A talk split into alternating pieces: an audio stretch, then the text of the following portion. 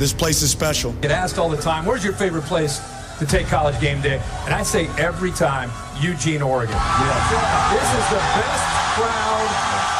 Honestly, it's six in the morning here. Yeah. It's dark. It's raining. They don't care. These fans right here, pound for pound, are as good as any college football fans in the country. This program is staged to compete and to win championships. Oregon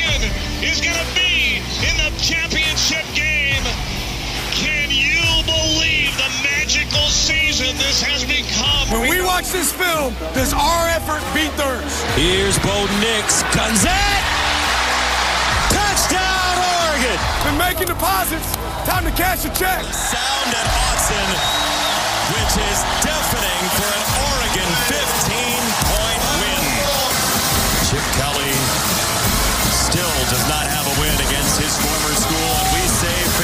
Man, it feels great to be a Duck. Welcome to the QB11 show, presented by Scoop Duck, with Doug, Andrew, and J Hop. Here are the guys with the latest scoop.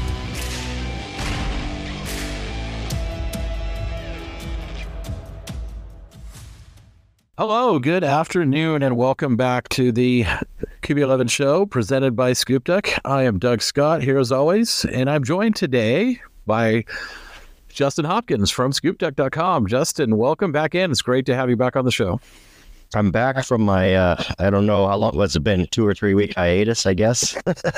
yeah, we got you in I think after the first two or three games and that was great and, and now we got you back again and uh, we'll obviously have QB on later in the episode to break down Washington and get into the thoughts on the game and, and pick his games for the week. But I wanted to touch base with you today in this first segment on recruiting. Let's get some recruiting updates, and then we'll obviously get your thoughts on the Oregon Washington showdown this weekend up in Seattle, and then we'll uh, we'll get your picks for the week. Normally, I uh, read your picks to our listeners, and this time you got to read your own picks and give your thoughts if you want on those games. So we'll end with that. But let's go. Let's start with recruiting. Obviously, there's been a couple of huge predictions that you've made over on Scoop Duck to, for Oregon to land a couple of big time recruits in this uh, 2024 class. And, and there's a few other guys on deck as well that you might want to talk about. So why don't you just kind of lead us lead us on into the latest in recruiting?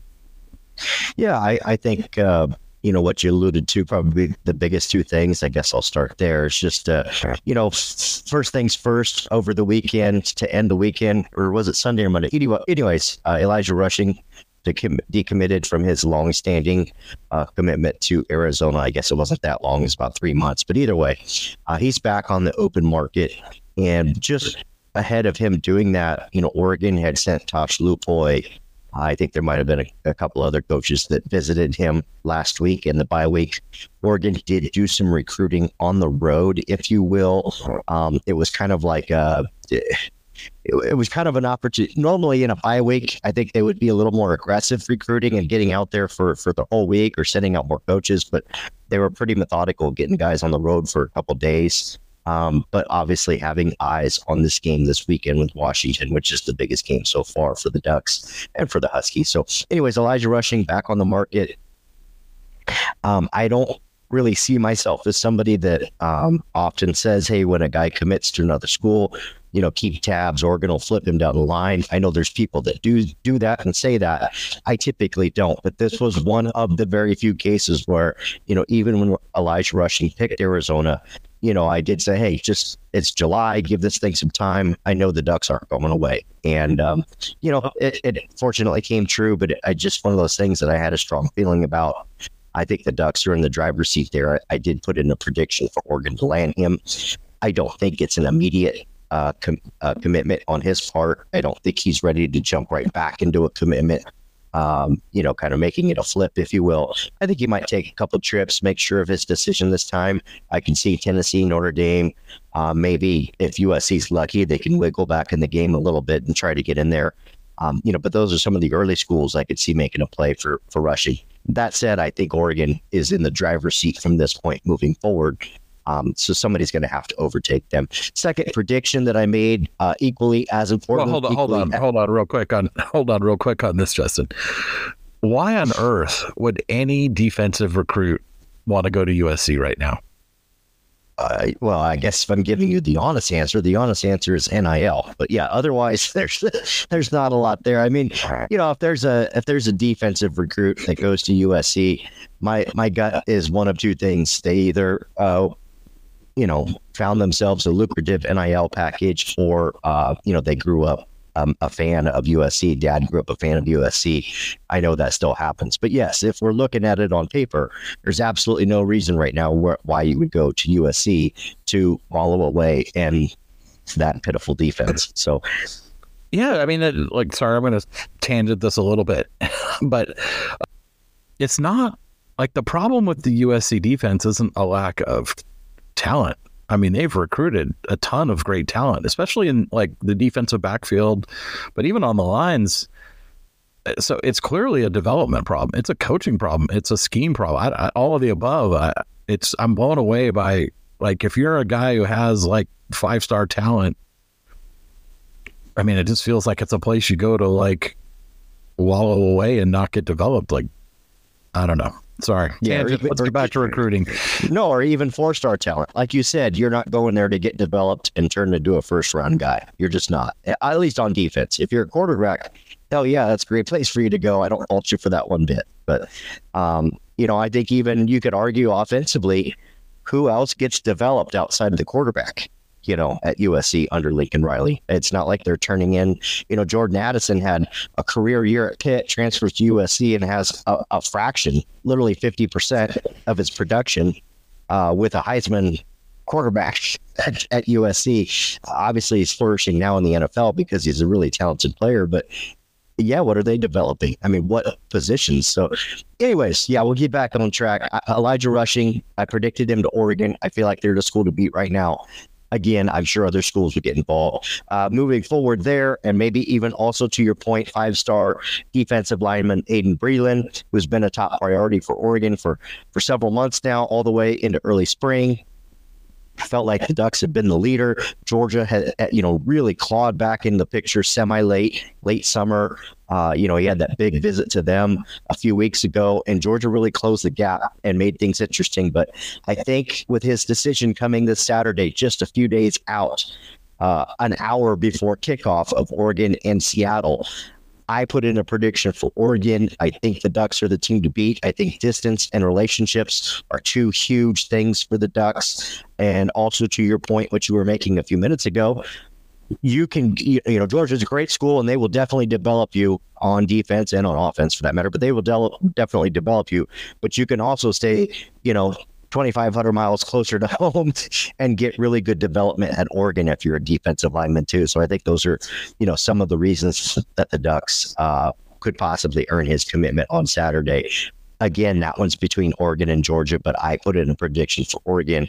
I think the Ducks get him, and that's that's just a massive, massive win for for Dan Lanning and his guys on Saturday. Oh, what else then, you got? Oh, you got some other other updates on there on the site, right? Those are obviously the big two, and that's those are huge. I mean, to be able to get flip rushing essentially uh, from Arizona, and you know, someone that, like you said, I mean, there's some other programs in the Northwest that their moderators on their message boards like talk about you know flips being like commonplace, and there's going to be five of them every fall and they never happen. But you're you're not someone who's done that in the past, so I did kind of take notice when you said a while back to keep an eye on rushing, and I thought, okay, this is not just a you know a homer going like, hey, we're gonna flip this guy later because we're the greatest and blah blah blah. It's it would actually had meaning to me to hear you say that, and, and obviously Oregon hasn't landed him yet, but certainly, like you said, it looks still looks to be good based on what you're hearing. And then Breland, you know, that would be a huge win. I mean, this is one that I think Oregon has kind of been in the pole position on most of the cycle, but it certainly seems like Georgia made a heck of a push um, of late and kind of thought, I kind of had personally thought he was probably slipping away over the last month or so. So now to hear you say, uh, Oregon's is sitting good for his commitment, which is coming up Saturday, an hour before kickoff of the Washington Oregon game. So that would be that'd be both of those would be enormous gets for Oregon as they try to close out this class.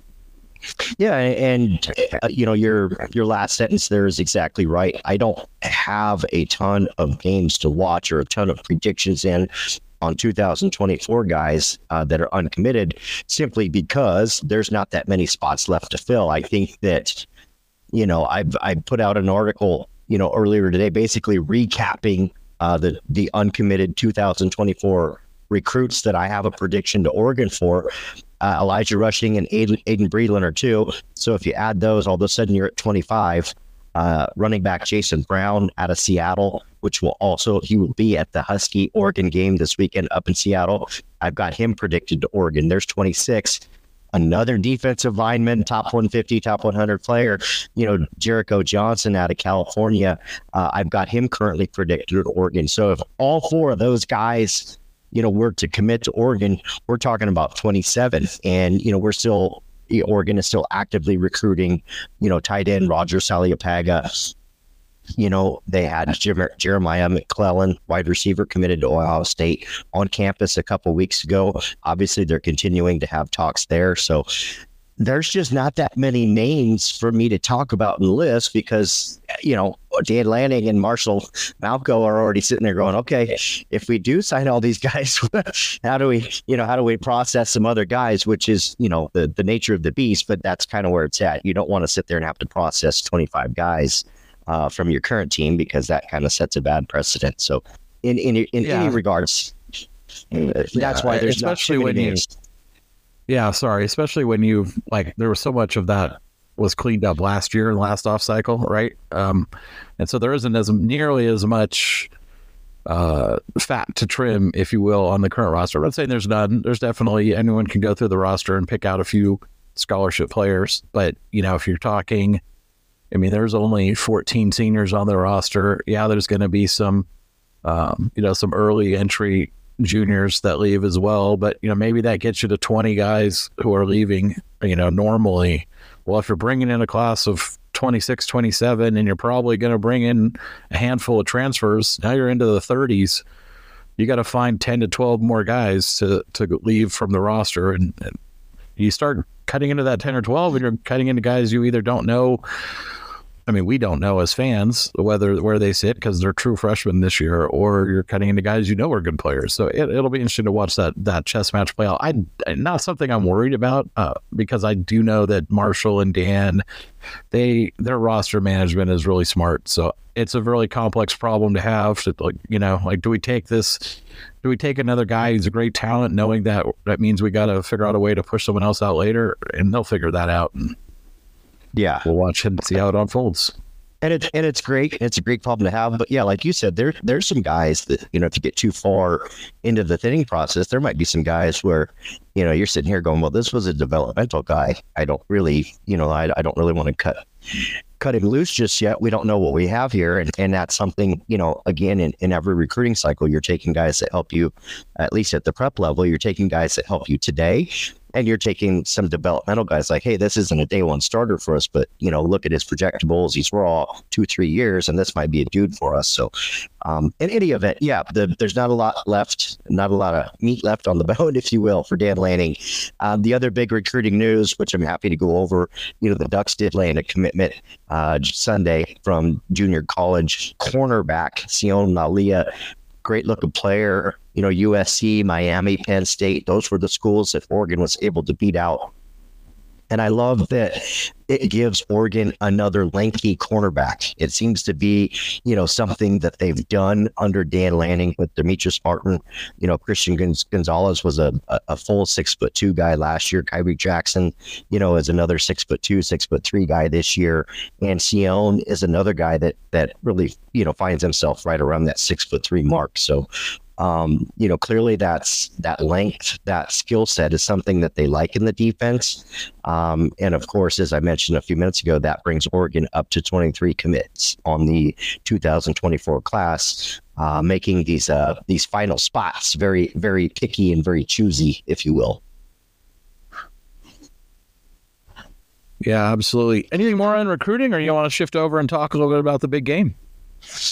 Uh, yeah, no, I, I don't know that there's a ton more in recruiting. The only last thing I think I will, I will, uh, you know, mention is the fact that, uh, obviously the Ducks are away this year, or excuse me, this weekend.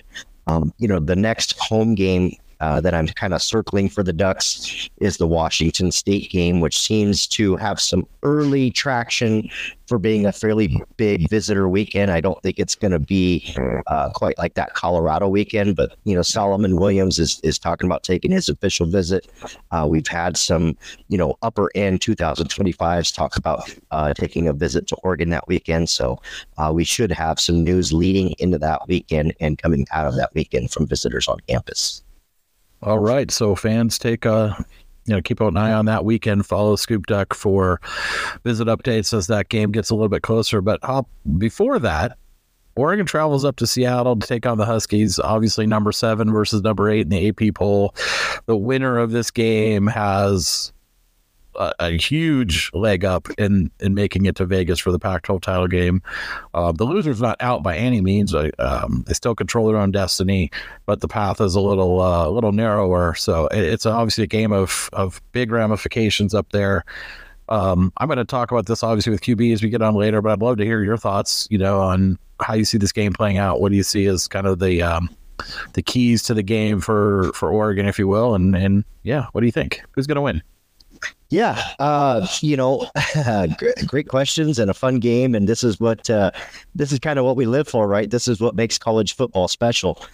You know, as we're recording this moments ago, I posted the uh, the Scoop Duck Roundtable, which has your score prediction on it, mine, Core Patty, uh, Jared, and Joel's. Uh, mine, I listed Oregon 51, Washington 34. That was my score prediction, which is a a very solid, strong uh, win for the Ducks. I know that uh, now. What leads me to that, right? What leads me to 51 34? For starters, I think Oregon can score the football almost at will. Okay, they're they're uh, or the Ducks are very good at running the ball, and the ver- Ducks are very effective at throwing the ball. So it's kind of a pick your poison if you're Washington, and Washington's not especially strong at doing one or the other. So you know, I think if you're if you're Bo Nix, you're going to be out there, and it is going to be a hostile crowd. But as long as you kind of stick to the game plan, um, you know, he's like having a coach on the field. I think he's going to be able to count the numbers in the box and, and find out where the mismatch is, and and just kind of keep the chains moving for Oregon. I don't know if Oregon will have a ton of explosive big plays, uh, but again, I, I, do feel confident that they'll be able to move the ball consistently.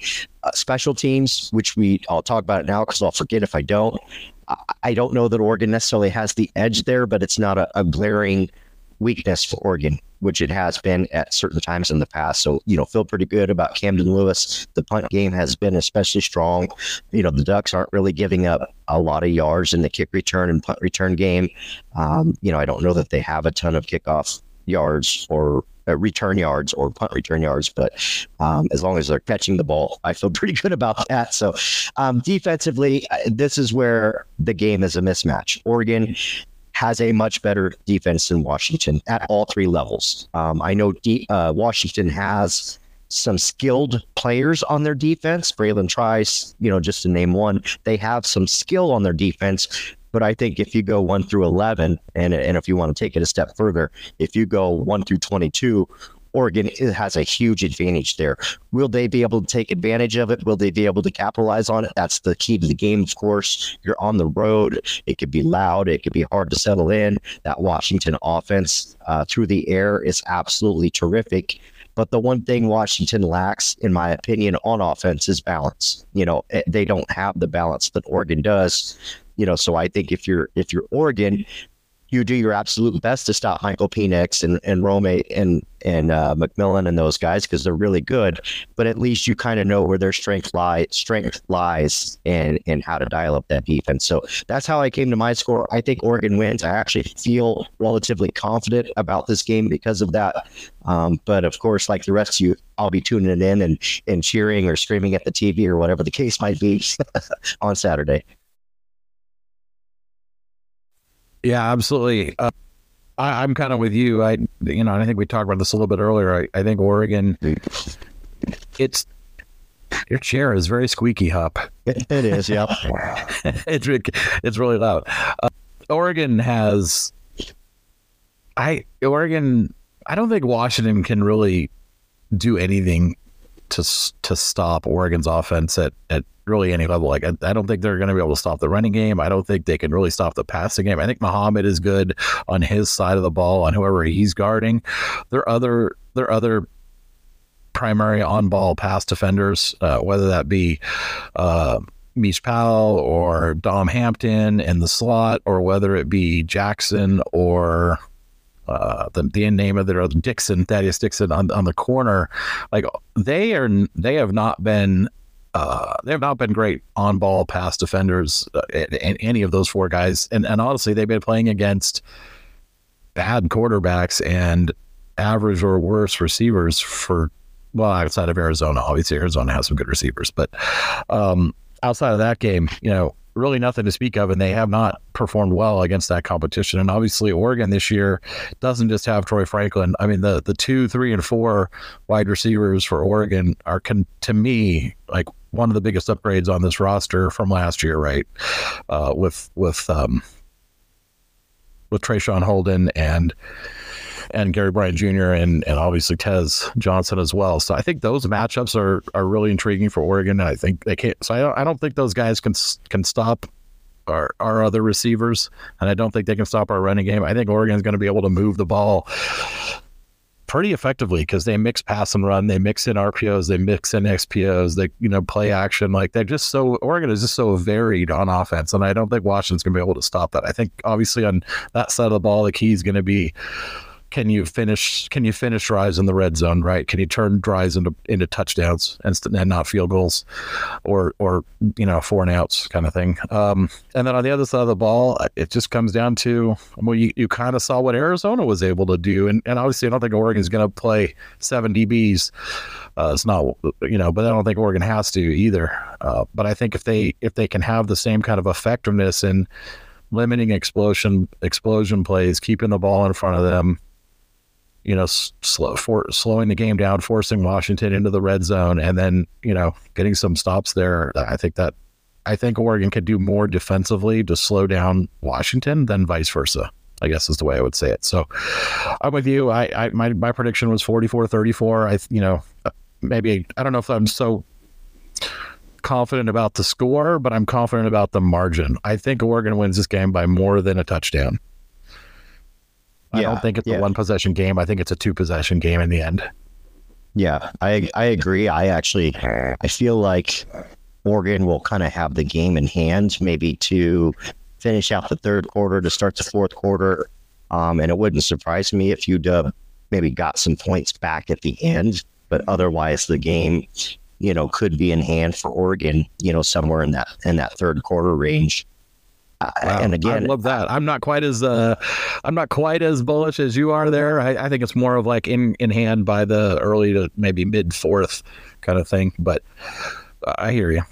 Yeah, no, I just like you. You know, like we're both agreeing. I I think that. Um, you know, I just think that Oregon's got better balance, and when you get down into the red zone, having that established run game uh, brings a lot of value. Like you said, being able to finish drives, and and I think if you're Washington, you're going to have to rely on the pass game at times to get in the end zone. Whereas Oregon, you know, will be able to beat you with a tight end or be able to beat you with Bucky Irving or or Jordan James or any of the guys that I can list. So hopefully that's the case. Uh, but nonetheless, whether we're being homers or not, this should be just one hell of a game. I'm I can't I like I I can't put into words how exciting this game is and I know that we're picking Oregon to win, but it's a really good Washington football team. This is going to be a statement win, a quality win, you know, for Dan Lanning for the Oregon Ducks this season. And it's just, it is what it is what makes college football special is having these kind of games out there. I'm just, man, I'm I'm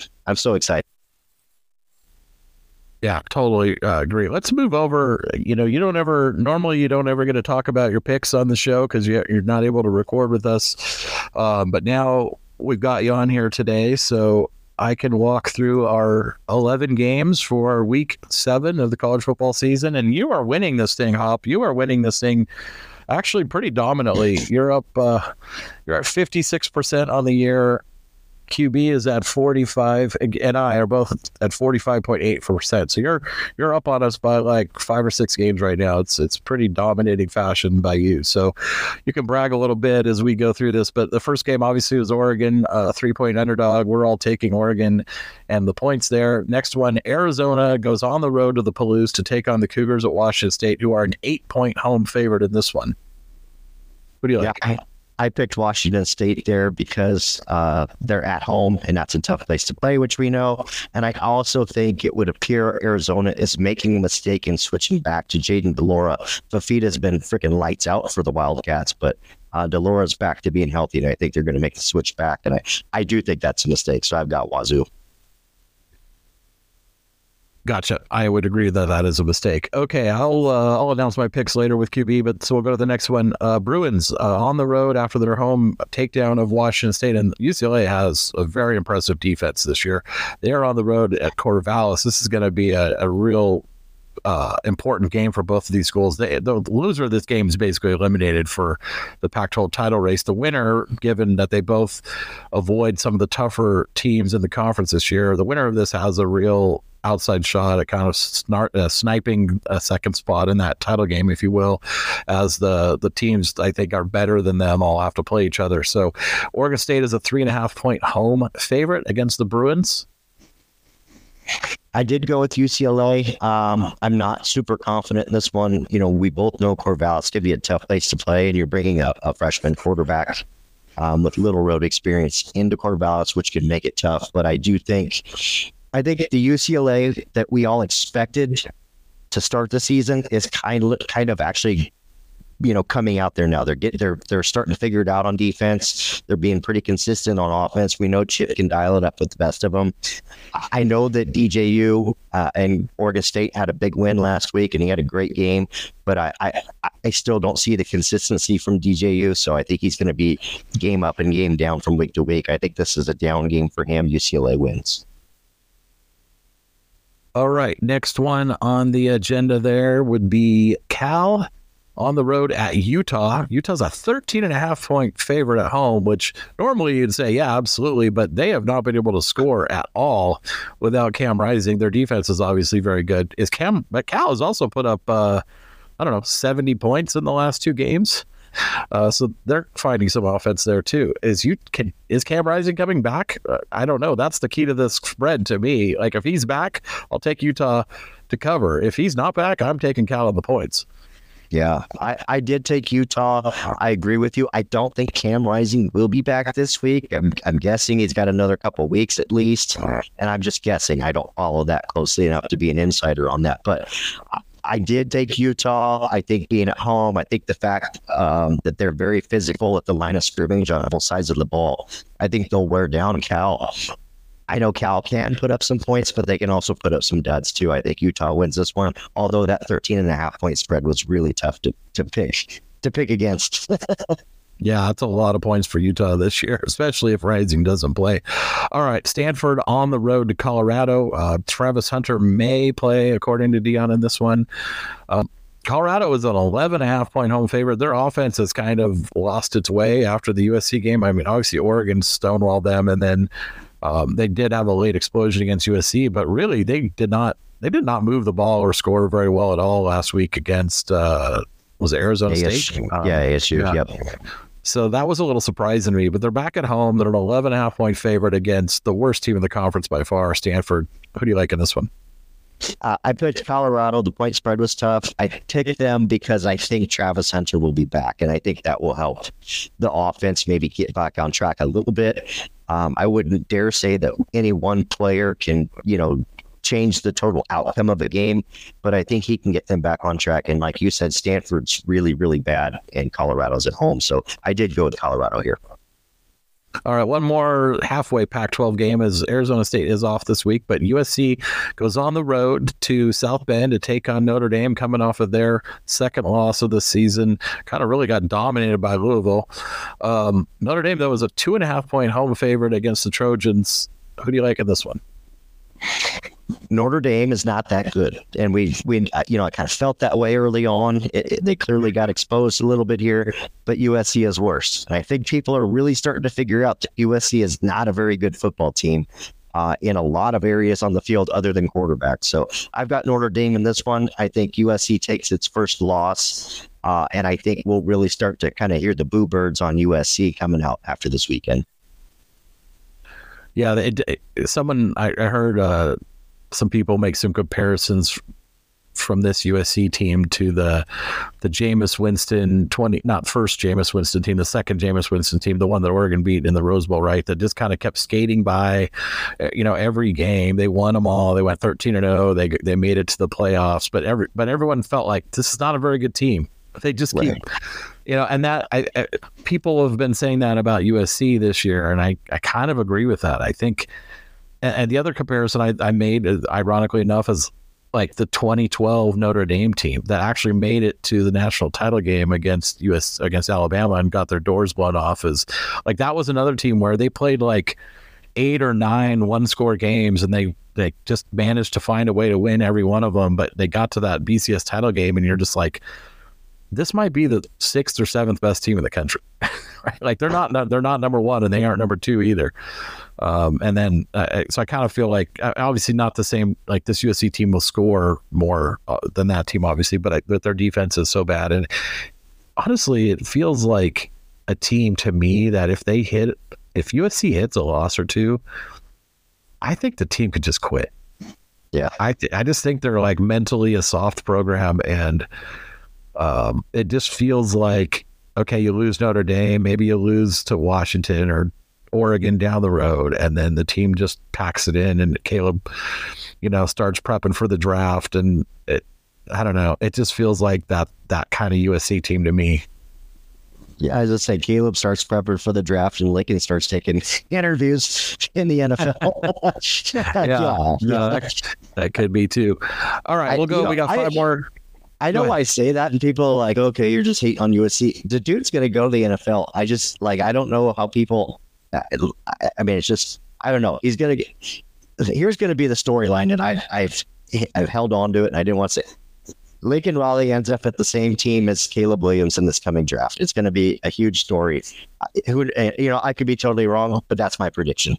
uh, I've, I've, you know, I've said this. If Lincoln Riley plans to go to the NFL, like, doesn't this seem like the most obvious time right? Your quarterback's leaving, you're going to a new conference, you've got to recruit differently, you've got to play all of these, you know, Big Ten, Penn State, Ohio State, not, not just have Oregon to deal with, right? But now you've got to deal with Penn State, Ohio State, and Michigan every year too. And, you know, it seems like if you're going to go to the NFL, like this is the time to do it.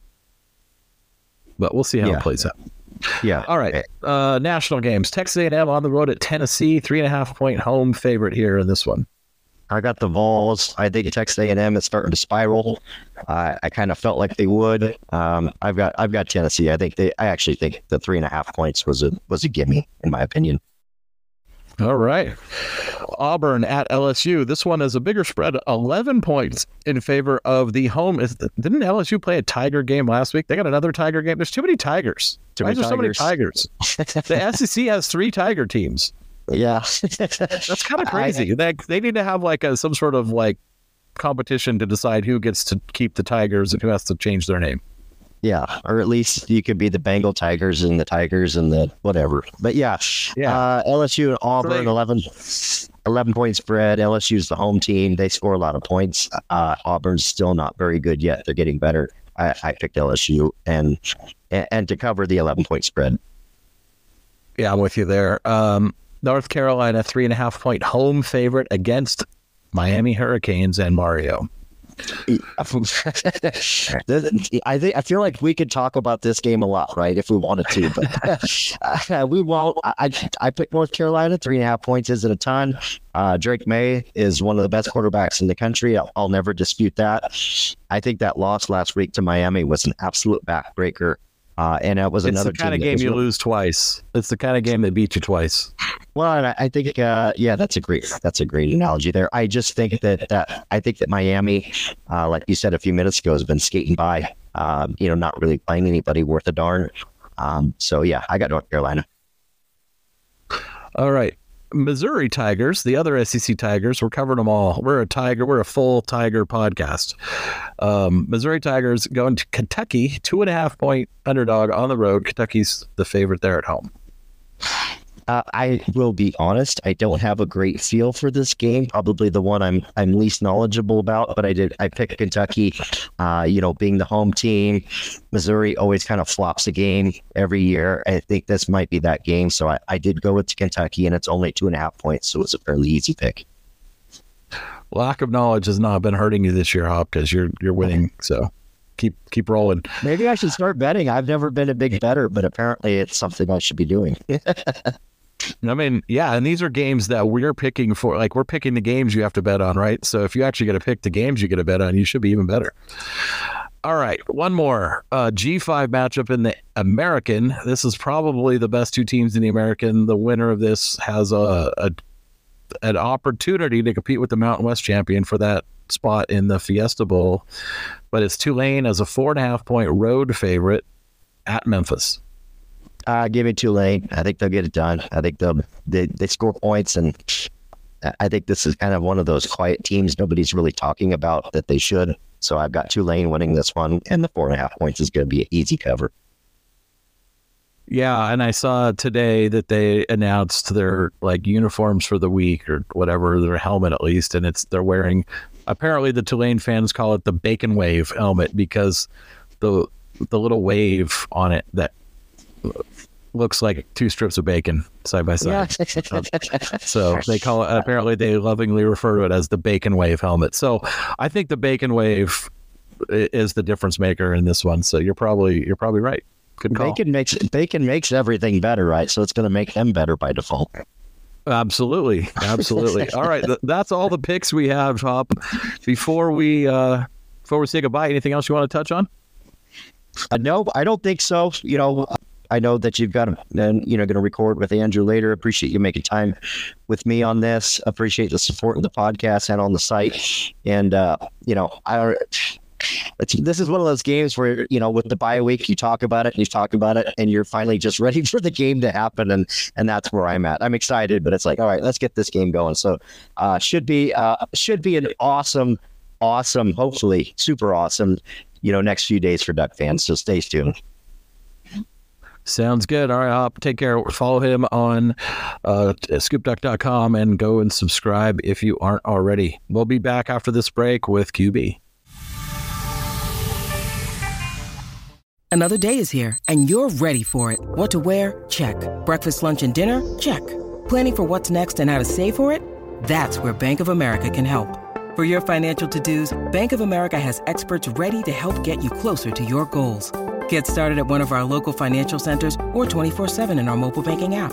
Find a location near you at bankofamerica.com slash talk to us. What would you like the power to do? Mobile banking requires downloading the app and is only available for select devices. Message and data rates may apply. Bank of America and a member FDIC.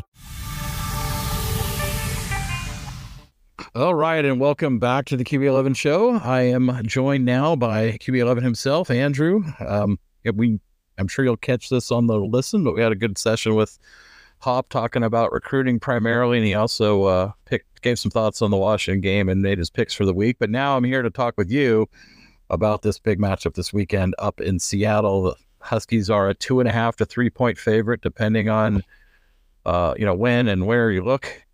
Um, let's start with just kind of some high level thoughts about this game, and then we can dig into.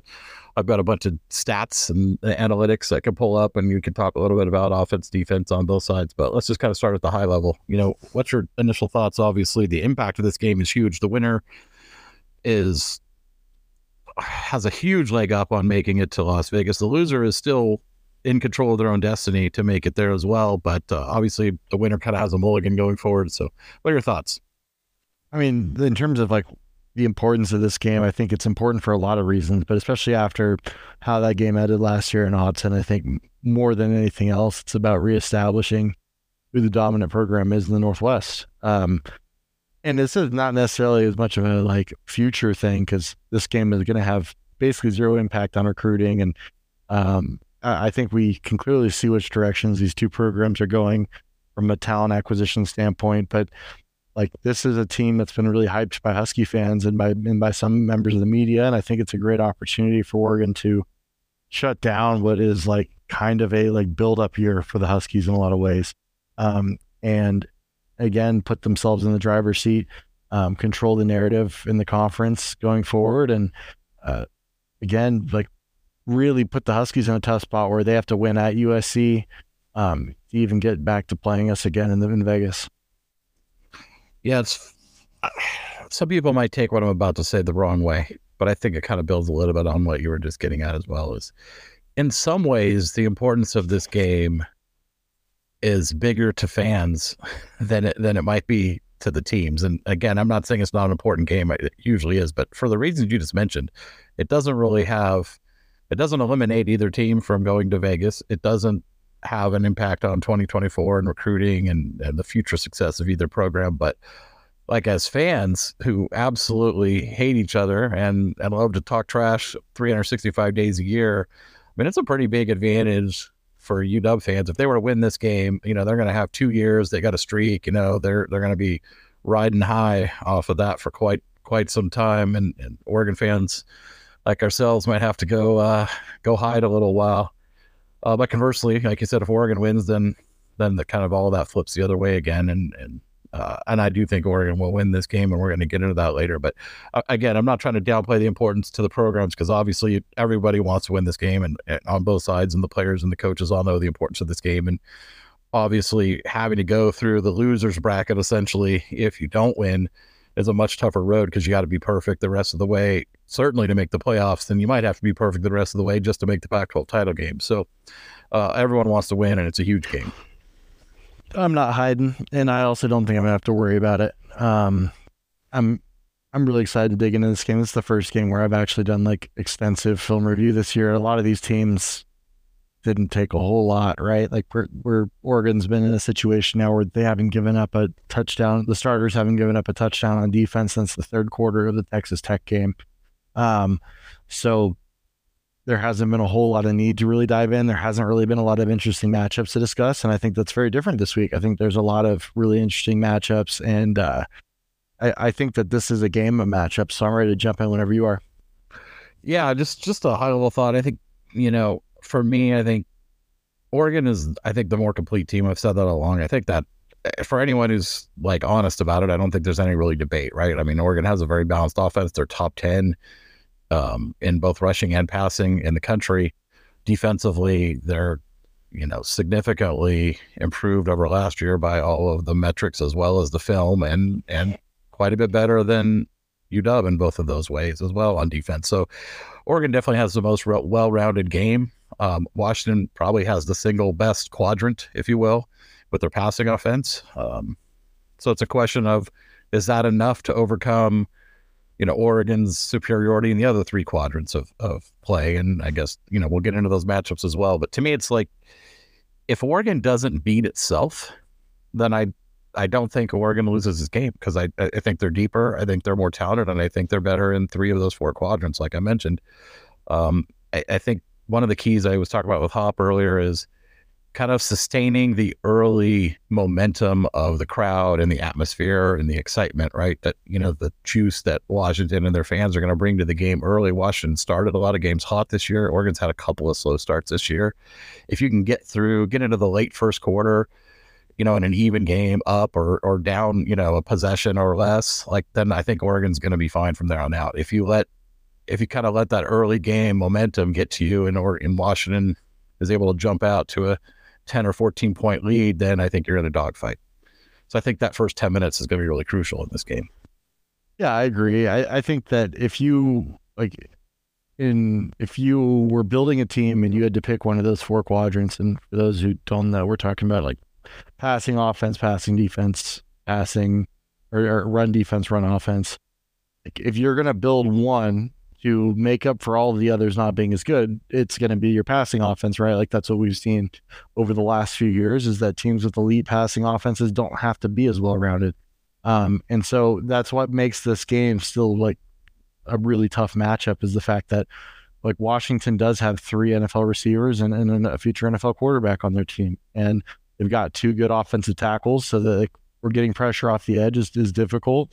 Um, and they've got some players both at tight end and out of the backfield that can present like are, are, are competent pass catchers and, and good players. So uh, that one quadrant of their team is good enough to carry them against the majority of opponents because of just proportionally how much better it is, right? And uh, this is where we find out if the Oregon defense has improved in the way that we think it has, because uh, ultimately this is very like very similar to the Washington team we saw last year. I think that they've made some improvements defensively. Um, having Ulofoshio healthy, um, I think improves them defensively. Uh, getting um, Jabbar Muhammad out of the transfer portal, I think, has improved them at corner. But even with that said, like this, when you look statistically at the profiles of these two teams, Oregon has changed much more drastically from a year ago. Uh, and I think that that lines up for a like styles make fights matchup game uh, where Oregon is going to be able to be balanced offensively and do uh, a lot of different things. Whereas like everyone in the stadium knows what Washington is going to do, but they're so good at it, you still got to stop them. So, yeah, just a couple quick kind of high level rankings. Um, looking at FEI overall, Washington's ranked six, Oregon's ranked seventh. Um, offensively, Washington's one, Oregon's five. Uh, defensively, Washington is 33, Oregon is 17, and FEI strength of schedule. They're both have terrible strength of schedules, both like in the 100, 100 plus range and in the FEI strength of schedule. You know, going off of F plus, which I know is kind of the blend of, uh, for those our listeners who don't know, that's the FEI merged with with Bill Connelly's S S plus ratings, which are behind the ESPN firewall. So F plus ratings, Oregon is seven again, Washington six again, one and five, um, still on offense and defensively. Oregon is 18 and Washington is 29. So uh, they're they're evenly matched on the overall level. You know, from that standpoint, I think there's some other stats you can get into on you know splitting out kind of into those quadrants we talked about, which we can we can get into later as we get about. Uh, you know, let's start with the Oregon offense, you know, versus the the the Washington defense. You know, and I've pulled up s- several other models as well. I mean, Oregon offensively ranks they're, they're so balanced, right? I mean, they they rank they're either number one or number two in most most systems like efficiency metrics right? So how consistently do you move the ball both play by play and drive by drive? Um, explosive wise they're they're still good. They're not like you know they're not top one explosiveness but they're they're in that like in beta rank they're in top 15 um, the big thing oregon doesn't do on offense that is really great is they don't they don't have negative plays and negative drives. Um, they just don't they don't ever go backwards and that's an underrated um, uh, an underrated aspect of an offense. Yeah, and the offensive line is basically not giving up any havoc plays, right? There's no there's, there's what two sacks. One of them was really just Bo Nix running out of bounds behind the sticks. Um, but there's there's basically no negative plays being allowed by this offensive line, and and, and I think that's also in like I think the, the system deserves credit. What Will Stein's doing as a play caller deserves credit in that. And when I when I look at these two teams and when I watch film on Washington, I think Washington's done a, a really good job this year of limiting the explosives. Now, they haven't really played anybody with the ability to go explosive on them, other than I guess Arizona in some sense. But um, I still would say that like Washington, I would give Washington credit for keeping a lid on things for the most part. Uh, but when I look at what Oregon can do as a like a, as an offense from a profile standpoint, Oregon doesn't have to rely on explosives to be successful in offense. Like if if the Huskies want to play two deep safeties and and keep everything in front, I'm very confident in this offense's ability, Will Stein's ability, Bo Nix's ability because of his maturity to remain patient and just run the offense up and down the field. And I actually think that that way of doing things benefits Oregon in this game because it limits possessions and shortens the game, and then became makes the game about which defense can get uh, one more stop than the other um, in which case I favor Oregon defense. So um, I still think this is a team that struggles on the interior defensive line. Like watching tape, they haven't really played anybody who who can keep them honest in the passing game enough to really fully expose it. Um, but what I'm seeing is that like guys like MJ Ale, while they're greatly improved, uh, I think playing like a single gap and playing straight straight ahead still can't move laterally to save their lives.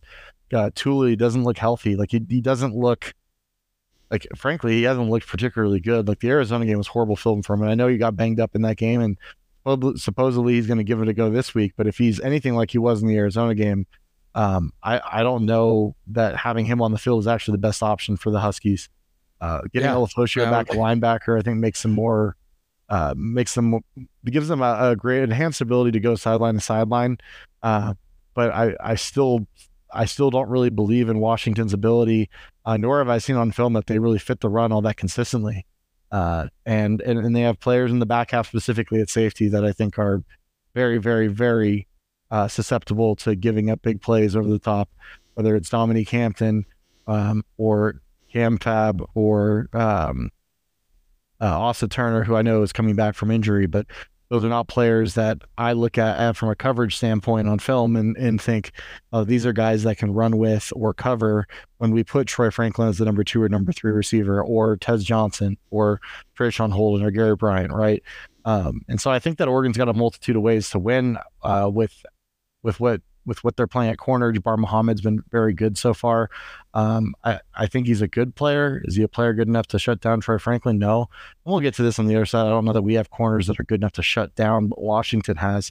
Uh, but I also look at him from a size standpoint, and he's somebody that um, I think with a lot of the uh, RPO action, zone read action stuff that Oregon likes to run, uh, is a guy that you can target as someone who's going to struggle to get off perimeter blocks, from what I've seen on film. So, uh, I think when you go you know, and even if Jabbar can hold his own against whoever he's guarding, I think the the problem in the passing game for Washington becomes the drop off from him to anybody else you have playing corner, right? Whether that's Elijah Jackson or whether that's um, uh, Thaddeus Dixon. Like you know, you look at you look at the film on them and you look at the just the numbers on them, and the drop off from Jabbar to them is is substantial. And that's against pretty mediocre passing offenses across the board that they've played so yeah. far this season. Um, the the the, pure, the the the strength of this defense, without question, is Bralen Trice.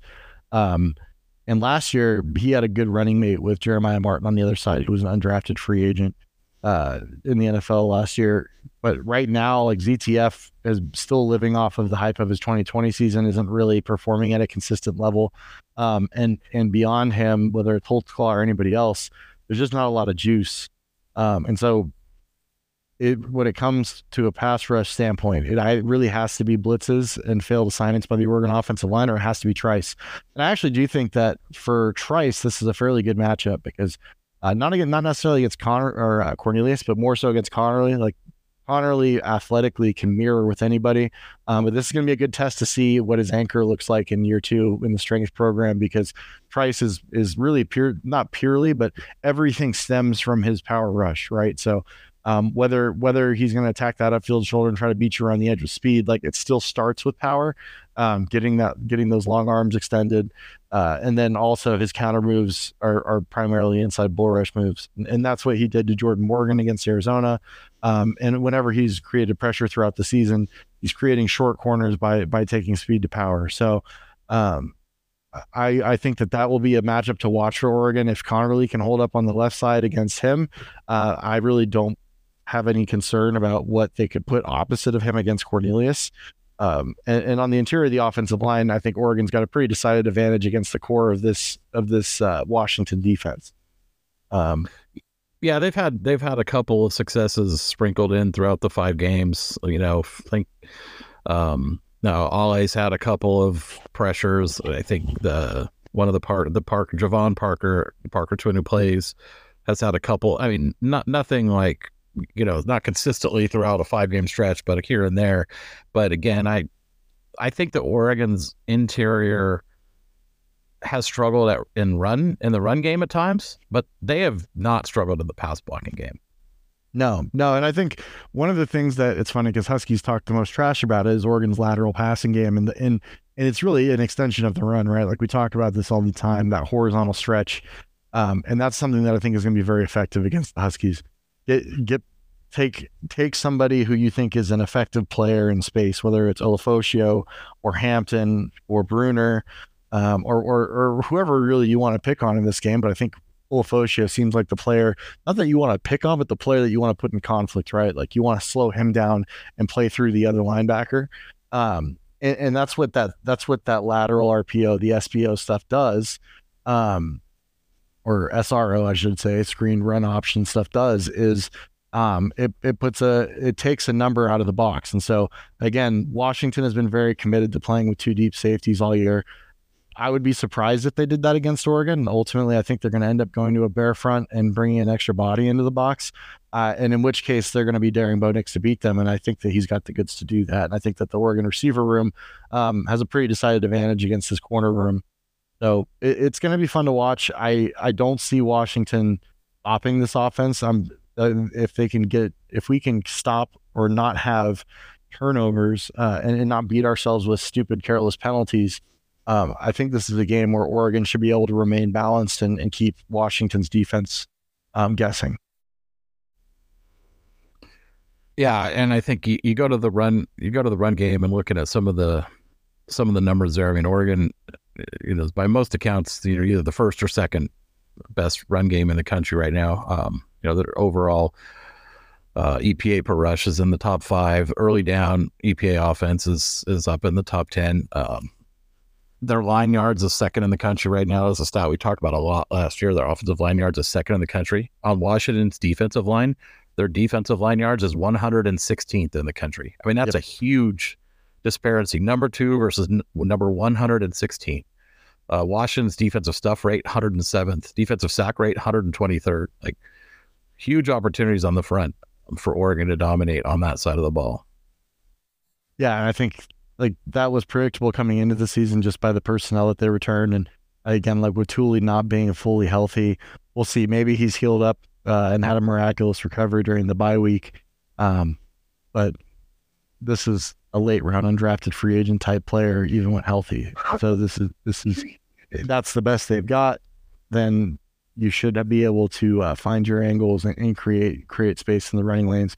And I think backs like Bucky and, and Jordan James are really good backs against this t- this defense in particular because they're really good at setting up blocks um, and and helping in helping create the that leverage for the offensive line. Because uh, I know with how much Oregon likes to run counter, I see a player like uh, Jacob Bandes or um, or uh, MJ Ale, and those are guys that again play forward okay, but when when you start asking them to go laterally, things kind of fall off the tracks, and so you can out leverage them with formation shifts and um, and and alignment, and then just create good down block angles, and then you have players that really can't move in space um, who have been out gapped just by scheme. So.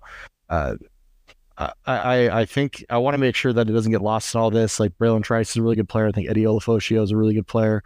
Um, I think Jabbar Muhammad so far has shown to be a good player.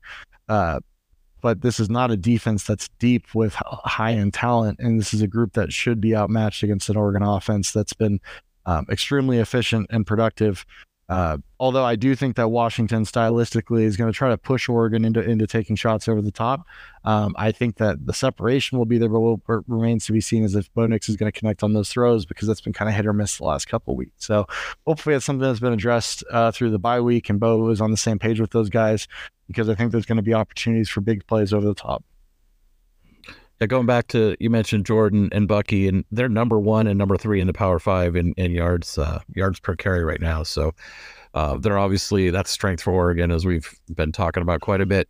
Um, going back real quick, you know, Oregon is number three in the country at success rate on third and fourth down. So a lot of those are short yardage, right? Third and one, fourth and one, third and two. And Oregon's number three in the country. Washington's 87th at stopping that on defense. Um, and I, I, heard another podcast today. I don't remember which one. This isn't my stat, so I haven't verified it, but uh, there are somebody that has typically done their homework. It's one of the national podcasts, but they mentioned that Washington was around 100th in the country in like short down, short yardage defense, like, you know, for, you know, first third and one or fourth and one that they just they're almost automatic conversions for the other team. So and that's something and that's one of the big game. misses. That's one of the big misses I've seen uh, by some people breaking this game down is they think that Oregon's going to have to be explosive offensively. I think that Oregon is more than comfortable operating in six to 12 yard chunks all the way up and down the field because if they stay ahead of the chains, we'll be in four down territory more often than not. And the odds of Washington getting stops in those short yardage situations is very minimal. Yeah, and as we've seen with Dan, four down territory goes uh, well past the 50 yard line.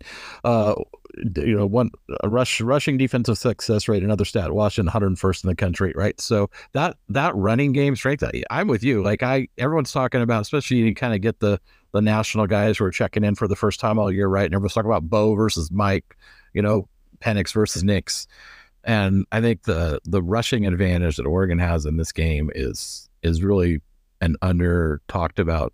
Um, and, and, Washington, the Washington fans believe that they stopped the run well. Uh, I, the advanced stats don't back that up. My film review doesn't back that up, but I guess we're going to find out. Yeah, I think this is a uh, fuck around and find out game, for lack of a better word. Um, I, I have a lot of confidence in this Oregon offense, and I also think that this is a game that matters enough to where you'll see Bo used sparingly in the run game, which he hasn't really been used hardly at all this year. Um, giving him the option again, just if you already think you have an advantage, pulling an additional defender out of the game um, only helps those numbers, and so uh, I, I, think situationally you'll see Bo ran this week uh, because of the implications of the game, and I think it matters a lot to the team. So, um, again, obviously, want to want to reduce hits as much as possible, and I think that can be done. Uh, but keeping his legs as an active part of the offense will also keep Washington on their heels. Absolutely. Um, anything else you want to talk about on that side of the ball? No, not really. I think that uh, we the far more interesting matchup is Oregon's defense against Washington's offense, and um, how Washington will attack Oregon and how Oregon will attempt to defend, or I guess how we expect Oregon to, to attempt to defend uh, what is a really good uh, Washington passing game. When you need mealtime inspiration, it's worth shopping Kroger, where you'll find over 30,000 mouthwatering choices that excite your inner foodie. And no matter what tasty choice you make, you'll enjoy our everyday low prices, plus extra ways to save, like digital coupons worth over $600 each week. You can also save up to $1 off per gallon at the pump with fuel points. More savings and more inspiring flavors make shopping Kroger worth it every time. Kroger, fresh for everyone. Fuel restrictions apply. Yeah, let me run over a couple of the high level stats here. So um, I'll start with beta rank. So they've got Washington as the number two offense, 13th in drive efficiency, second in explosive drives, second in uh, play efficiency, fifth in negative drives, um, first in effective pass. Their their one negative is effective rush, 111th. Right? They they don't run the ball often, uh, but when they do, they don't really do it very well. And I think we were looking at some film of that the other day that kind of demonstrated their offensive line is just not not getting a lot of push. Um, so I think if you're, uh, you know, I'll be interested to see how Oregon decides to defend them. Yeah, I think I think let's start with some high level personnel stuff. So for uh, we'll start on the on the offensive line. Um, Roger, Roger Rosengarten at right tackle is a really good athlete. Like I, I love his recovery ability in pass pro. I, I, don't think he's someone that um, there's a lot of favorable matchups against in pass pro. Uh, I'll be interested to see how his anchor holds up against someone with, with really good power in Jordan Burch, but like you're not really beating him with speed. I think uh, even if you try to counter move, he's got really good lower body bend and flexibility, and he can recover. Um, Troy Fautanu on the other side, a little different athletic profile. He's not nearly as long. I think he probably projects better at guard at the next level, uh, but he's a really good college tackle and he's a really good athlete. Um, and so I, I think that like part of what makes this an underrated part of what makes this offense so potent is the fact that they really have strong tackle play, specifically uh, in pass pro. I think that both these guys have been stellar in pass pro, um, and I I think that that's kind of an, an underrated facet of their offense. Um, moving to the to the to the uh, backfield, obviously Michael Penix has been exceptional since arriving in uh, Seattle and reuniting with with Kalen DeBoer, uh, and then getting to like the real brass tacks of it is that the wide receiver position. I fully expect um, Polk. Polk's been healthy, but Odunze got banged up at the end of the game.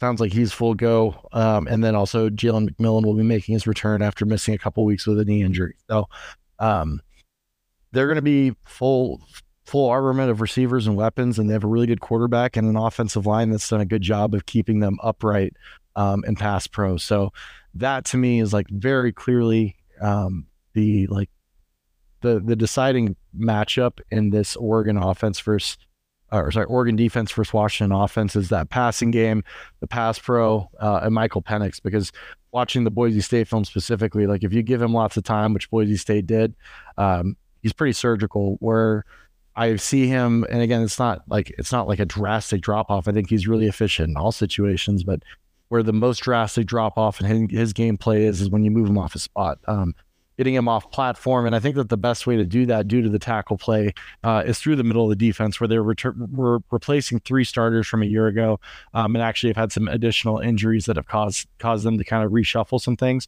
Parker Brailsford, I think, has a really bright future. He's a good athlete at center. Um, but he's not the strongest guy in the world at this stage, and he's not particularly long.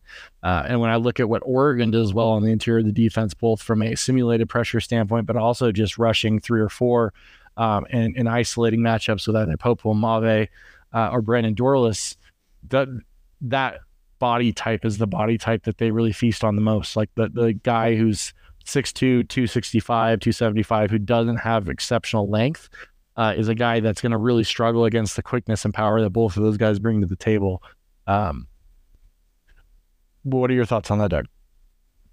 Yeah, no, I think the interior, uh, to me, the the place and the the matchups in this game that I'm tr- going to try to focus on, um, you know, play by play when Washington has the ball is, which this is going to sound crazy to some people, is I'm going to be watching that that interior battle between their guard, center guard, and our and our front, right? Because I do think that's an area where Oregon should have a substantial advantage, and and I want to watch to see if that plays out. Because if it doesn't, then I think that um, that could, you know, be a real key for Washington to to win this game or or keep this game close or whatever, however you want to call it, right? But if Oregon is able to dominate on that interior, like I think they can, then I think that's going to be kind of a bellwether for the rest of the game. And this is something that I think could force Washington to try to run the ball more than they've had to the rest of the year. Is um, you have a young center calling protections against definitely the defense with the most inventory of different types of pressures and ways of creating confusion and movement on the interior of the defensive line. Um, and so slowing that down, how do you slow that down? Ultimately, you probably um, try to outgap them in the run game and, and, catch them when they when they try to play games. Um, and th- I don't know that Washington's going to do that. So uh, I don't think this is a game where you're going to see a lot of overload pressures. What I mean by that is like five and six man pressures where Oregon's just trying to bring more guys in. There are blockers. I think what you see here a lot is a lot of simulated pressures and, and, and stuff really targeting the A gaps where you have inexperienced or, in my opinion, lesser talented players, uh, specifically at the guards. And, Nate Kalepo's been there for a long time, and um, every once in a while he'll flash something really nice. But there's a lot of times too where he bends at the waist and lunges and just kind of whiffs. And so um, I think there's opportunities there to create confusion. And I think that the best way to to affect Penix is actually through the A gaps, where you force him off his initial spot, which really screws up timing and gives your defense. Uh, an opportunity to to tip balls um, and, and, and generally like turnovers come off tips and overthrows. So, yeah, I, I think you you hear a lot of people talk, and this is true, right? A lot of Husky fans will say, "Well, Oregon has the you know Oregon has the number one ranked pass defense in the country right now," uh, which is true. But the, you know the argument is, well, they haven't played anybody, and there's some truth to that. Um, you haven't played anybody like Washington's three receivers and Michael Penix. Absolutely 100% true. But Washington hasn't faced a defensive line anywhere, nor will they for the rest of the season outside of maybe Utah that's anywhere near as effective and talented and quite frankly veteran as this Oregon group on the interior particularly. Yeah, and that like they can they can go with bodies and, and go in waves. Um, and I, I, wouldn't I wouldn't count out the ability to to create occasional pressure off the edge, but again, I, I really have a lot of respect for uh, both of these tackles, Fautanu and Rosengarten. Uh, but in the run game, like this is an edge that Oregon can very easily control um, specifically at right tackle. I think Rosengarten is a much, much better pass protector than he is run blocker. He's more of a positional run blocker, like a pin and post player. Um, he's not someone that generates a lot of a lot of like power organically just due to his frame. In the same way that Conerly doesn't yet at this stage in his development either. Um, I think they're pretty similar athletes. So uh, seeing seeing that, I, I, don't I don't expect I don't expect a lot of runs from Washington. I think that they know that that would is not the most efficient way to do things. Uh, and, and, I think that ultimately they're just going to make the decision to rely on that quarterback and, and receivers. I mean, that's what did it last year. Uh, I think it's a it's a different Oregon secondary, but if you're Washington, you want to challenge them nonetheless and see if if they can keep if they can hold up. So, um, kind of transitioning to the back half of the defense for Oregon, I think a lot of people are expecting a lot of man coverage. Oregon's run a ton of man coverage. I know Hifliday thinks that man coverage is the best way to to, to defend Washington. Um, yes, as long as you're getting pressure, I, I, I think that expecting um, safeties specifically uh, or nickelbacks to hold up against McMillan in the slot for long periods of time and man coverage is a fool's errand. I, I, think ultimately what Oregon does, and I know our friend Bud Elliott said this this morning on, on the Cover Three podcast, is just play too high, play a lot of zone, keep things in front, play the eyes, um, and, and, don't allow YAC like make tackles. I think I'm watching Arizona and some of the other teams that Washington's played when they've gone underneath. There's been a lot of YAC, um, and I think that one thing that is greatly improved and has been a strength of this Oregon defense is tackling in the secondary, um, and their ability to limit those plays. Uh, and and make make you execute on third down. Um, and Oregon was a horrible third down defense this year. They've been very good this year to this point. Um, and I think that the matchups at corner are a lot more favorable for Oregon than they were a year ago. Uh, it sounds crazy. Christian Gonzalez was fantastic. He would be the best corner on this team, no questions asked. Uh, but I think that the second best corner on this team is better, uh, or I, would say the second or third best corner on this team is better than the second best a year ago, which means that there's more, uh, there's more capable guys back there. Evan Williams at safety is a much better athlete than his brother. Um, I think Tysheem uh, has done a lot of really good things. It'll be interesting to see if he primarily plays a nickel or at safety. I think I think we'll probably go three corners more times than not in this game, um, as we've alluded to previously on the pod. Yeah, and then uh, Bryan Addison has kind of been a little banged up. I think he missed last week uh, or two weeks ago, and, and him his return in this game I think is also you know would be would help the Oregon defense because I think in, this is the type of matchup that at safety that he plays well in, right? Just being you know kind of being the long rangy you know, guy that can cover ground back there um, in the passing game. So I think, you know, him coming back, you know, is a key because I think it pushes Steve Stephens a little bit down in the snap count chart, which I think it's a better matchup for Bryan than it is for Steve. Yeah, and one of the things, and, and getting Jestin Jacobs back, we'll see how much rust he has on him. I mean, I don't have super high expectations coming back in a game like this, um, but if he can play great coverage, that is massive for Ward. Um, because Jamal Hill's been fantastic in coverage. Boss has been good in coverage. Boettcher's been much better in coverage than uh, playing the run.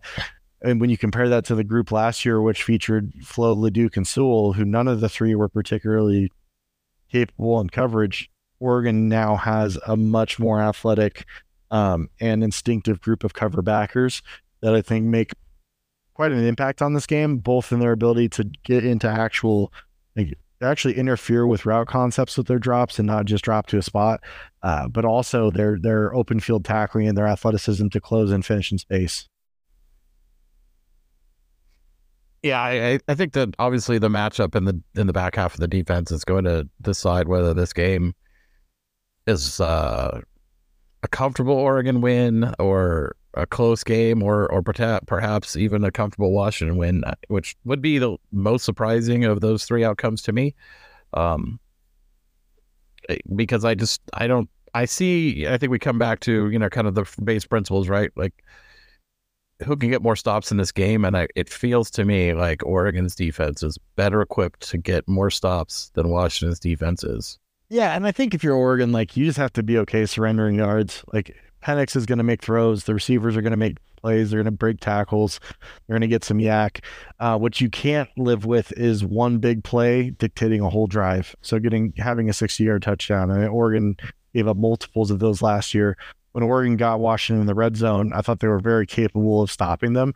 Um, and I think that really that's what you do if you're Oregon. Like if if Washington can whittle their way down to the 20 yard line, that's great now it really frees up your ability to play different types of defenses and be more aggressive, uh, play more man coverage. Yeah, um, and you can throw the pressure post in there. Yep, exactly right. There's less space to work with, and and, and so again, Bud Elliott, the Sporting said red zone roulette. I love that that saying. Um, it's something that he and I had talked about this morning before they went live, as something that I think like if you're Oregon, like just don't die in all one in one bullet. Um, mm-hmm. make them execute all the way down the field. Um, and and when you have a quarterback that throws such a high volume of passes as Penix, like every time you put it in the air, eventually there's going to be one that might be able to be caught by one of your guys, right? Um, and so being able to force turnovers, being able to limit explosives, um, and force Washington to run the ball, force them into situations where like it's short yardage. And if they, they want to drop and, and try to throw the ball, be my guess. But we're also going to be able to bring pressure and play man coverage in those situations because the field's so condensed. So uh, I think that's the ticket for Oregon is is not giving up explosives, really casting a large net, keeping things in front, being okay with surrendering yards at times in this game, um, and then and then long long drives offensively, uh, not not relying on the explosive play as much, and, and just running your offense up and down the field. Yeah, I mean, if you look back to last year's game, even right, like the difference in that game was the two long touchdown passes. Right outside of that, um, Oregon made Washington drive the field, and, and they did score on some of those drives. They kicked a couple field goals, uh, which is a win in this game. Uh, Washington kicking a field goal is a win in this game. If on any possession they kick a field goal, that's a win for Oregon.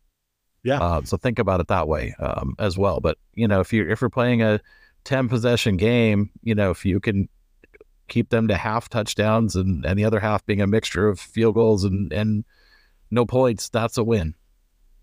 And yep, that, even I though agree. that's 40 points, that's still a win because if you have 10 possessions, you're going to get that too or more. Yeah. A um, couple other just quick stats, you know, going into points per drive. It just, just shows you the evenness of these two teams in, in some ways and, and where they're not even in other ways. Points per drive, Oregon's first, Washington second. In offensive points per drive, defensively, Oregon is eighth, Washington's 19th. Overall, Oregon second. Uh, available yards, Oregon on offense is number two. Washington is number one. On defense, Oregon is 10. Washington is 35. And then yards per play, Oregon offensively is number five. Washington is number one. Defensively, Oregon is nine. Washington 32. So again, it just illustrates offensively they're both elite. Um, defensively, Oregon is is you know decidedly better um, according to the numbers. But the game won't be played on paper won't be played by the numbers, and you know these guys got to come out and, and do it. That's one thing I really like about Oregon is in this game is I think they're decidedly the more physical team, um, and we've seen when Oregon's juiced up and ready to go, uh, they've they've had the ability to impose their will this season, uh, and I think that that's something that we see in this game. Um, is that ultimately Oregon's able to turn the physicality up to a level that Washington can't match. Yeah, I think of the Colorado game as the perfect example of that, right? I know the, the Washington fans will point to the Tech game being on the road and and and that game. I mean, we talked about this at the time. That was Oregon's first game of the year. Um, Portland State was a scrimmage. That wasn't a game. Like no, you know, that doesn't prepare you for anything. Uh, you know, and especially with a lot of new players on both sides of the ball. Uh, to me, the Tech game was the real first game of the year, and and I looked to the Colorado game, and that game had a lot of excitement and a lot of juice around it. And Oregon came out and um, imposed their will from the jump on that game. Now, obviously, this game, that game was at home. This game will be up in Seattle, and that's where that first thing I said earlier comes back into play. Is you've got to come out and impose your will on the road in the same way you're able to do at home, right? And not and not let that momentum jump on you early. And if they do that, I I think Oregon's the better team, and uh, I predicted them winning by ten, and I'm going to stick by that. So that's my my first prediction is uh, Oregon by ten, and they obviously went on the road as a dog in the point spread game. Yeah, I'm taking Oregon to win. Um, I I I actually put like decent chunk of change on the money line this week. Um, and uh, I, I just think that Oregon has more ways to win. So in game in a game where there could be like variables where there's things that go wrong for either team, um, I think that the more well-rounded and deep football team has a lot more opportunities to win. So if this game's played 10 times, I think Oregon wins seven of them. Uh, and with that said, I'm going to take the Ducks as well. All right, let's uh, take a quick break and we'll come back and give the rest of our picks.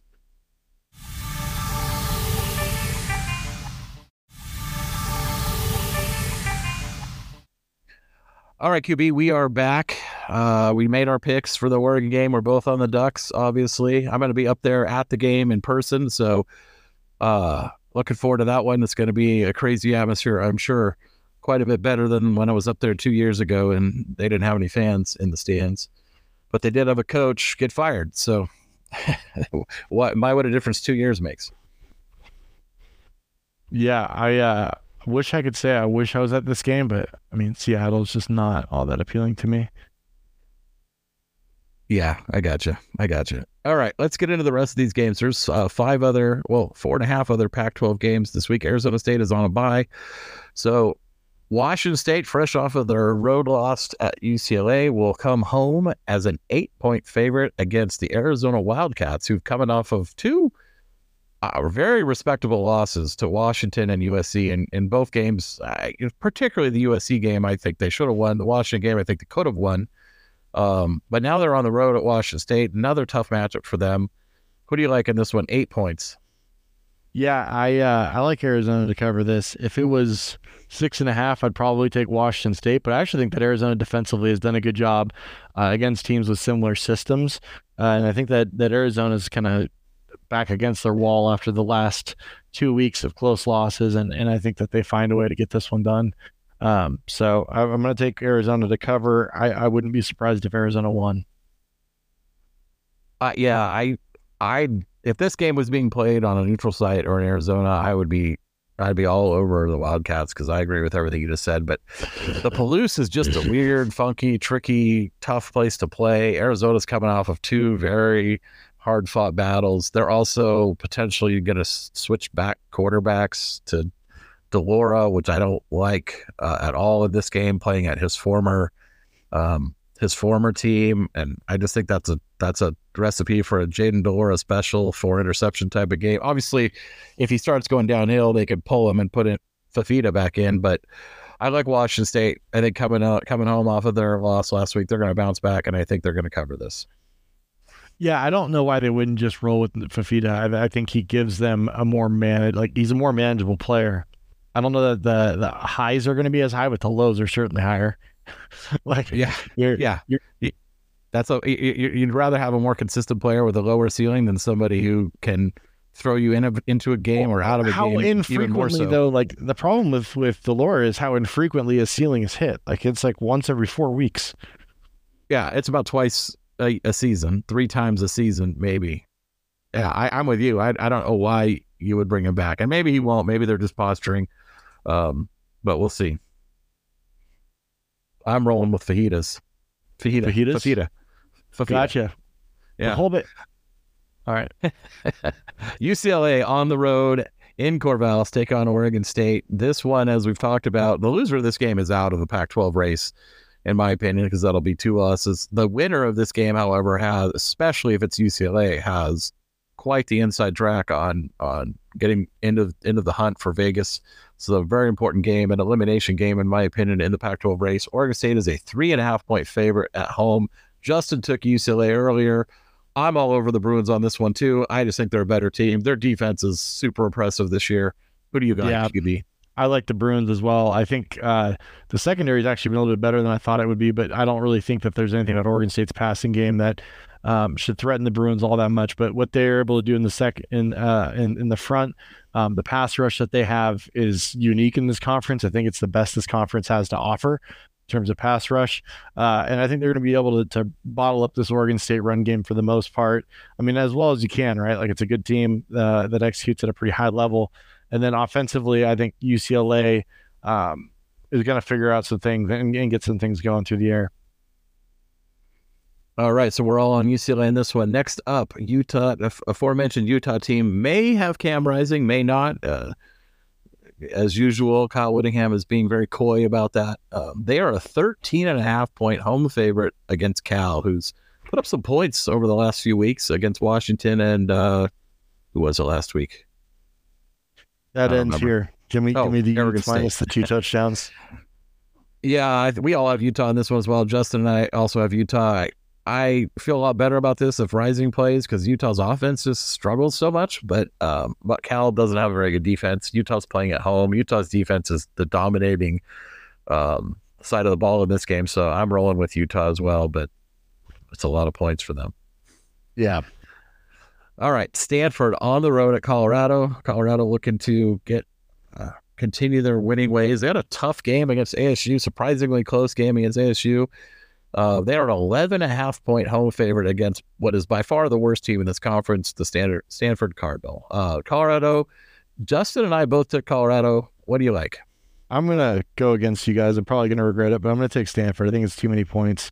Uh, and I actually think that Stanford's going to be able to play a little bit of bully ball up front and and run and find some success running the ball. I think they've got enough different players out of the backfield, whether it's EJ Smith or Casey Filkins, the quarterbacks, um, that I think that they're going to be able to condense this game and keep it closer. I don't think they're going to win, uh, but I do think that they can cover the 11 and a half.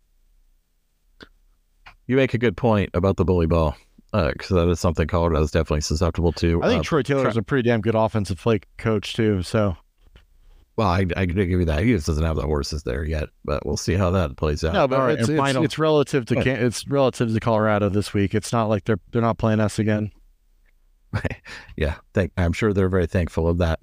Uh, finally, USC on the road at Notre Dame. The Irish are a two and a half point home favorite in here, coming off of their kind of embarrassing loss to Louisville last week. And Notre Dame just their gauntlet continues. They, you know, Ohio State, Duke, Louisville, now USC. Uh, Justin took Notre Dame in this one. Who do you like? I'm struggling with this one. I've gone back and forth on it all day. I think when I initially texted you this morning, um, I was going to take uh, Notre Dame. I, I do think Caleb Williams is a really special player, and I think that he can do things um, to keep this game competitive. And it wouldn't surprise me if USC won. But I just think that Notre Dame controls the line of scrimmage and is able to shorten this game. And with that in mind, I'm gonna I'm gonna take the Fighting Irish. I'm hoping that they get some receivers back to full health this week because uh, that passing game has been pretty rough with with the reserves. Yeah, this one is an interesting one to me. I was kind of surprised to see Notre Dame as the favorite, but then not at the same time. I do think their defense obviously has been the be- the best part of their of their team, particularly if you look at the the Duke game and the and the Iowa State game. Not nearly as much in the Louisville game. So that's why I'm rolling with USC. I think Notre Dame's just kind of beat down after the stretch of tough games. I think Caleb Williams is the difference maker here. I don't think Notre Dame, even against USC's bad defense, I just don't know that I could trust Notre Dame to score enough points here. So I'm going to take Caleb Williams and USC uh, to win this one. Yeah, I don't I don't blame you on that. I think if it's close late, USC wins. So All right, let's move on. We got five more games to pick around the country. We're going to start in the SEC. Texas A&M, coming off their loss to Alabama, goes on the road as a three and a half point road underdog at Tennessee. Yeah, I'm switching my pick on this one too. I was going to take A and M, but the more I thought about it, the more I dug into this matchup because I actually did some research this week since I'm tired of getting freaking crushed. Uh, I I like the Tennessee pass rush against what's been a pretty porous offensive line for A and M, um, and I think that Tennessee will figure out a way to score some points at home. So give me uh, give me the the Volunteers minus the three and a half. Yeah, this is an interesting matchup. Justin also took Tennessee. Uh, this is an interesting matchup because I do feel like the Texas A&M defense is really good, but they're good against the run. They're really good against the run. They're not so great against the pass. Uh, the And secondary has not Tennessee- been great this year. Yeah, and Tennessee throws the ball. So I do see a matchup advantage there for Tennessee as long as they can keep their quarterback from from getting uh, pounced on. On the other side, man, I just does Texas A&M's offense do anything well? I mean, they're just kind of Um, okay. Not as much without Conner Weigman, and I, I just don't I don't love their offensive line. Right, so Yeah, I, I had Texas A&M here, but I think I'm switching my pick to Tennessee. Well, do you think right. or are you? I am. I am switching my pick to Tennessee. Got it. All right. Uh, staying in the SEC, another Tiger versus Tiger matchup. There's a lot of Tigers in the SEC. We had Tiger versus Tiger last week. We have another Tiger versus Tiger. This time it's Auburn Tigers at the LSU Tigers, who are an 11 half, or sorry, 11 point home favorite in this one. Justin and I are all all LSU Tigers in this one. We're going with the Bayou, the Bayou Bengals, if you will. Is that what I'm they're called? Do they nick- they call them that? Yeah, I'm I'm taking the, I'm taking the Tigers. Um, Which one? Which Tigers? I thought I could get a free one here. Uh, I'm taking LSU.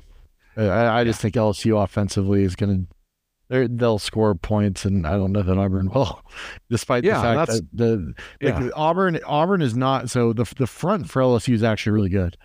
The secondary is horrible.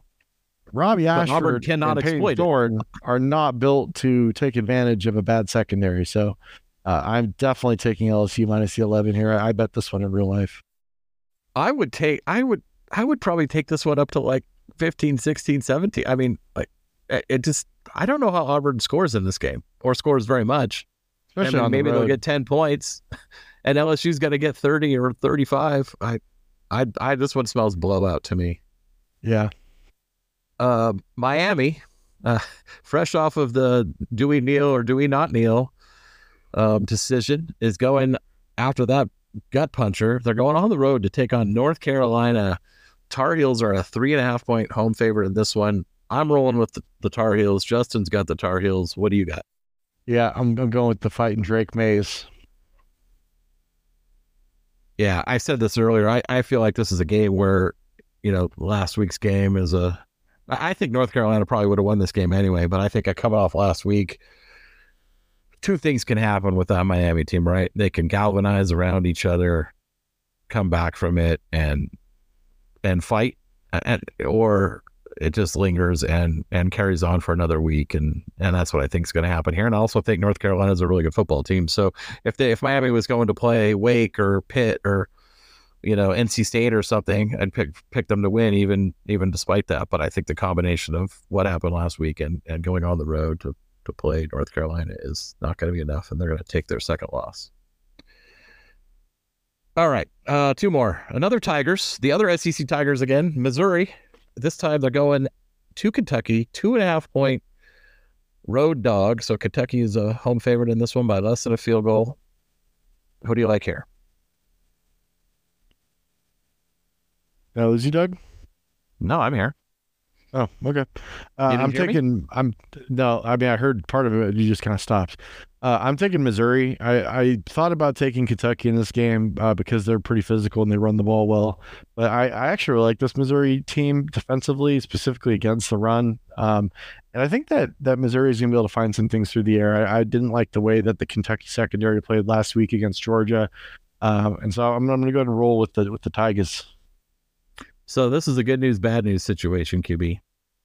I also have the Missouri Tigers, and Justin has picked Kentucky. So this is either an opportunity for us to get one back on him, or or for him to increase his lead. So uh, I, I like to. great. Well, it's not great, but it could be great. So I'm going with it could be great. I'm a positive optimist here. Same. All right, Tigers. I agree with everything you said. I, I think they're a good football team. I like Missouri. I think they're really, they got the best wide receiver in the country, by the way. Uh, Luther Burden. Yeah, Uh, that I guy's winning the. Biletnikoff. Well, I mean, he might be the most productive receiver, but he's not the best. Fair, fair. Mar- Marvin Harrison Jr. and Malik Nabers exist. I, I yeah, well, I don't disagree with that. I'm saying he's winning the Biletnikoff. How about that? Sounds good. Okay, our last game. We're going to the group of five. Shout out to our buddy Mitt, group of five ball lover. Uh, this one is in the American. Uh, it's the best two teams in the American. Winner of this game will definitely have a leg up in winning that uh, conference and staying on track for the uh, Fiesta Bowl slot. It's Tulane as a four and a half point road favorite going to Memphis. Justin has picked Tulane. I have picked Memphis. I have Who are you Tulane. rolling with? You're going with Tulane. You're going with Justin Yeah. and Tulane. Yeah, I think I think Memphis has been okay this year, but they haven't been like they're not the Memphis teams of a few years back. And I think the fact that Tulane's a four and a half point road favorite tells you that there's a pretty big quality difference between these two teams. Um, and, and I, I think that I think that Willie Fritz and that Tulane staff are exceptional. So I'm gonna go ahead and roll with the blue wave. Yeah, and this week they're the Bacon Wave. I don't know if you've seen that. Nope. They uh th- they have their alternate logo on their helmets this week, and it looks like bacon. Looks like I two pieces that. of bacon frying, so they call it the Bacon Wave. I didn't know this. I just found this out on Twitter today because I, unlike Mitt, do not watch G5 ball. I don't know anything about these things. You remember last year I picked the Pirates because I thought Pirates were cool. Didn't work out so well for me. Maybe I'm kind of bummed you don't have the Air better. Force game on here. I we can pick that one too. You want to pick that one? We'll throw it on. No, it's fine. It is what it is. I just I like Air Force. I think their offense is really fun. Maybe I need to watch one of their games. It's been a while. It's all right. You just hate America. Moving on. Moving on, there's nowhere else to move on to. That's the end of the show. I don't hate America, listeners. I love America. Go America team. Also want to want to want to send a, a public apology to Brian Abbey. So he won the second gift card probably three months ago for home field. Um, on the on the running definitely in the summer. Yeah, Yeah, yeah. Well, uh, I forgot to send him the code. Um, and so he hit me up. He's like, "Hey, dude, I never got the code." And I was like, "Oh shoot!" Well, I sent it to him today. So shout out to Home Field again. Sorry, Brian, uh, but I did not send you the code earlier. Uh, this is why Doug usually handles these types of things. Uh, well, you did arrange that home field thing, so you had the codes. Uh, by the way, Air Force is a 10 and a half point favorite um, at home hosting Wyoming. So there you yeah, go. Yeah, that's a big spread. That is a big spread. I do think Wyoming's good, but uh, I also think they've won a lot of close games, and I think Air Force is a better. I mean, you look Sure. at Air Force 49 10, 45 20, 39 21, 13 3, 42 to 7. They're just a they're a, a, a wagon, as Tom Fornelli likes to say. Yeah, they're they're uh, they're really good. I just think that uh, this is an intriguing matchup because Craig Bohl's done a pretty good job against them over the years. Definitely. Yeah. Uh, I, I am Team America, so I'm going for the Air Force in this one. QB, any final thoughts before uh, before we sign off? We won't talk to our listeners again until after the game. Uh, go Ducks. Uh, F the Huskies. I think this is a win. Um, I hope it's a win. And I think it's a good day for recruiting news on Saturday. So we'll see how that plays out as well. Yeah, we, we heard that from Justin earlier again, uh, earlier today as well. So, yeah, a couple quick thoughts. We'll try, or at least I'll try, one of us or both of us will try to do a post game uh, reaction show. It's really going to depend on the logistics. I'm going to be on a boat in Lake Washington after the game, coming back. So it's it might be tricky. I don't know how well it's going to work, but we'll definitely try. If not, we will definitely be back to review this game in all of its glory, and it will be glory on uh, on Monday morning as usual. So thank you all again for listening. QB11 show on Twitter. Follow us on on Apple Podcasts. Follow us on Spotify. Leave your reviews. Leave your likes. And if we get enough of them, maybe we can get QB to show up and do a uh, a YouTube episode here. We get our ugly mugs on camera. Well, my ugly mug and QB's gorgeous face on camera. Yeah, we could we could probably work something out. All right. There you go. Thanks all. We'll talk to you soon. And uh, big game. Go Ducks. F the Huskies.